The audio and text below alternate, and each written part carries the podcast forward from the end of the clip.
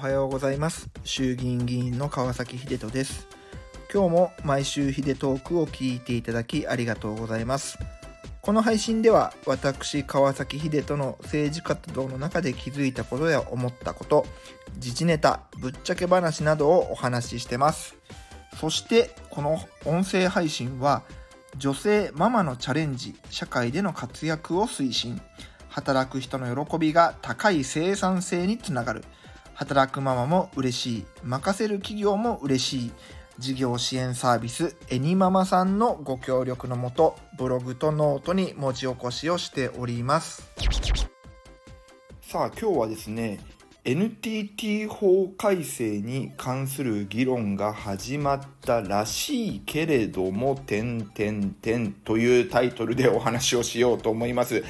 ちょっと僕の恨み節も混じった話になりますけれども、えー、お聞きいただければと思います。NTT 法っていうものがありまして、まあ、これ正式名称は日本電信電話株式会社等に関する法律というものです。もともとね NTT っていうのはその前の前身の体系があってこれが日本電電公社と呼ばれるいわゆる政府の会社だったんですね。でこれが1985年に NTT というものにいわゆる民間の方に、えー、移管をしたというものなんですけれども、えー、その時に、えー、移管するのはいいけれども勝手気ままにやられちゃ困るよと。今まで政府の下でですね電電公社はしっかりと電話サービスを世の中に提供したりとかしっかりと国の未来のために研究開発をするっていうことをやってきたので、これはしっかりと継続してやってもらわなきゃ困るよということで NTT 法っていうのができたんですね。で、今回のこの新聞記事にもある通り、これから先しっかりと競争力を強化するために法改正をすべきなんじゃないかというところで自民党の中で議論が始まるというものです。で、NTT 法の改正自体は僕はある種賛成です。ただ NTT 法って言ってもねもちろんいくつもいくつもたくさんの条項があるのでこれは賛成これは反対っていうのはあると思うんですけどもおおむね NTT 法の改正には賛成です。なぜならば裏返っちゃ声が裏返っちゃったね。なぜならばやっぱり時代背景に合ってない法律なんですよね。一番大きいところで言うと NTT が研究開発したものは必ず成果として報告しなさいという義務になっています。でこれ要は自分たちの研究開発のネタばらしをしなさいっていうことなんですよね。で今皆様ご存知の通りこの地球全体世界全体はですね GAFAM と呼ばれる Google、Apple、Amazon、メタいわゆる Facebook ですね、メタ、マイクロソフトの GAFAM、GAFAM にこうポジションを取られていて、日本はそこになかなか太刀打ちできない状況になっていましたと。で、この状況を実は打破する一つの巧妙の、うん、筋というか、希望の光があって、これが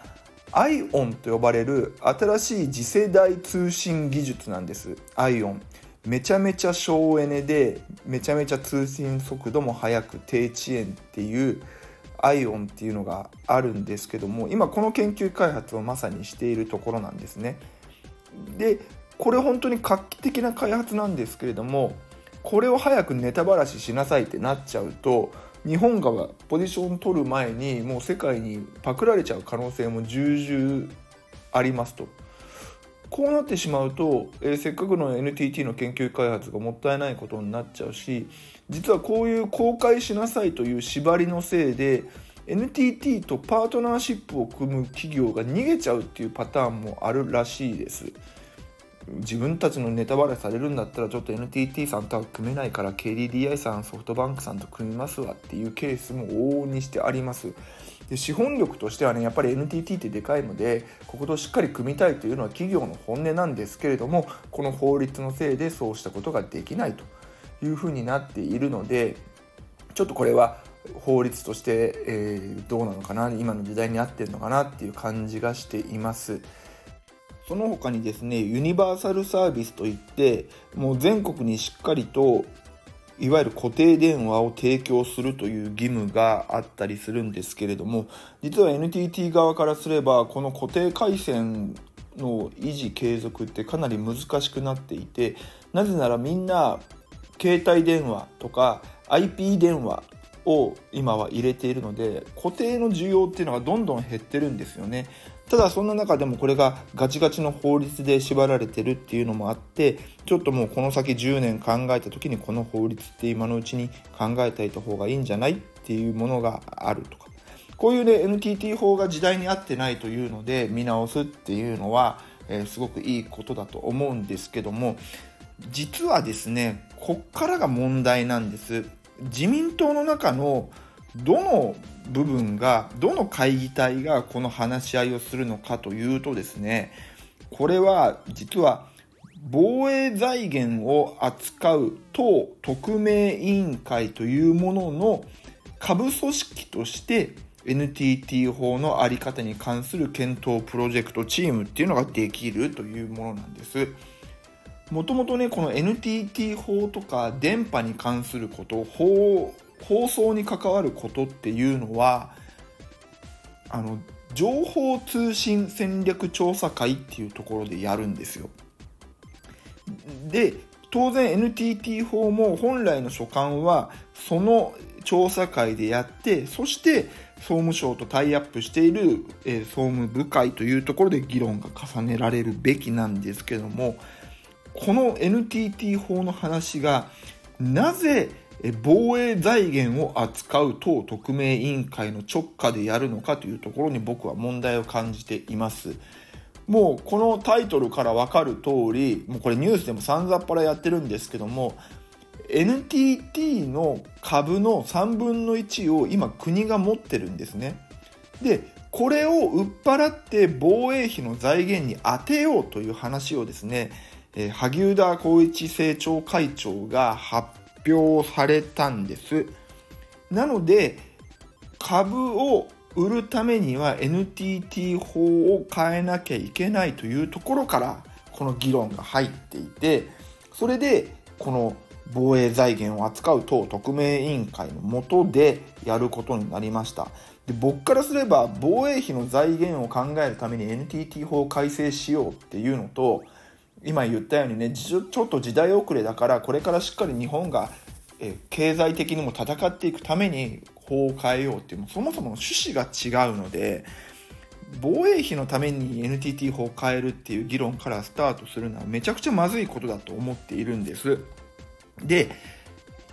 その調査会から一応推薦を受けて僕もこのメンバーに入るような感じでいろいろ取り計らっていただいていたんですけども最終的には僕はこのメンバーに入ることができませんでした。落選をしました。理由は、NTT ドコモ出身といういわゆる NTT 色が強かったからなのかあるいは期数が若かった。当選期数がまだ1期生で若かったのでそれじゃダメだよということで弾かれたのか。ちょっと理由のほどは分かりませんけれどもまあ、結果として僕はこの議論に加わることができないんですね。なので、ここはあの僕と志を同じくするメンバーに託そうとは思うんですけれども、議論が防衛費の財源をなんとか獲得するために NTT 株を売りましょうだけの話は絶対にやめた方がいいと思います。うん、ましてや本当に僕は NTT 株を売るべきなのかどうなのかというこの議論は本当にしっかり慎重にやった方がいいと思っていてなぜならば NTT の株を売ってそれを防衛財源にとりあえず穴埋めのように当てるっていうんじゃ本当に意味がなくてやっぱりしっかりと日本のこの情報通信技術が発展しないと意味がないと思っています。だから例えばねサイバーセキュリティという切り口からサイバーセキュリティを含めた情報通信技術のアップグレードのためにうん、もっと NTT がやりやすいように株を売りますというならすごくわかるんですけども単純な穴埋めのためだけに株を売るというそのために NTT 法を変えるっていう議論についてはもう真っ向から反対する姿勢を僕は取りたいと思っています。まあ、もちろんね僕みたいに考えている方仲間はいるのでここを任せたいと思いますしいやいやそうじゃなくて川崎秀人この視点足りないよっていうことも当然ながらあるのでそういう議論をしっかりと重ねていってやるっていうことが大切なんだと思うのでまあ僕よりね全然奇数の先輩方世の中をしっかり見てきた先輩方が議論してくれるからうんそんな稚拙な話にはならないと思うんですけれども、うん、NTT 法を改正するんであればしっかりと日本の未来を見据えた情報通信技術の未来を見据えた議論をしてほしいなと思います。最後はお知らせです。僕が運営している自民党オンラインサロン LDP 三重2ではインスタの画像の解説やみんなと一緒に国政報告会などの企画をしたりこのスタイフの限定配信なんかもしてます。参加資格は僕の自民党員になっていただくことです。年会費4000円かかりますけれど僕に毎月牛丼1杯おごってると思ってぜひ加入してください。詳しくは僕のホームページをご覧ください。それでは今週も張り切っていきましょう。じゃあね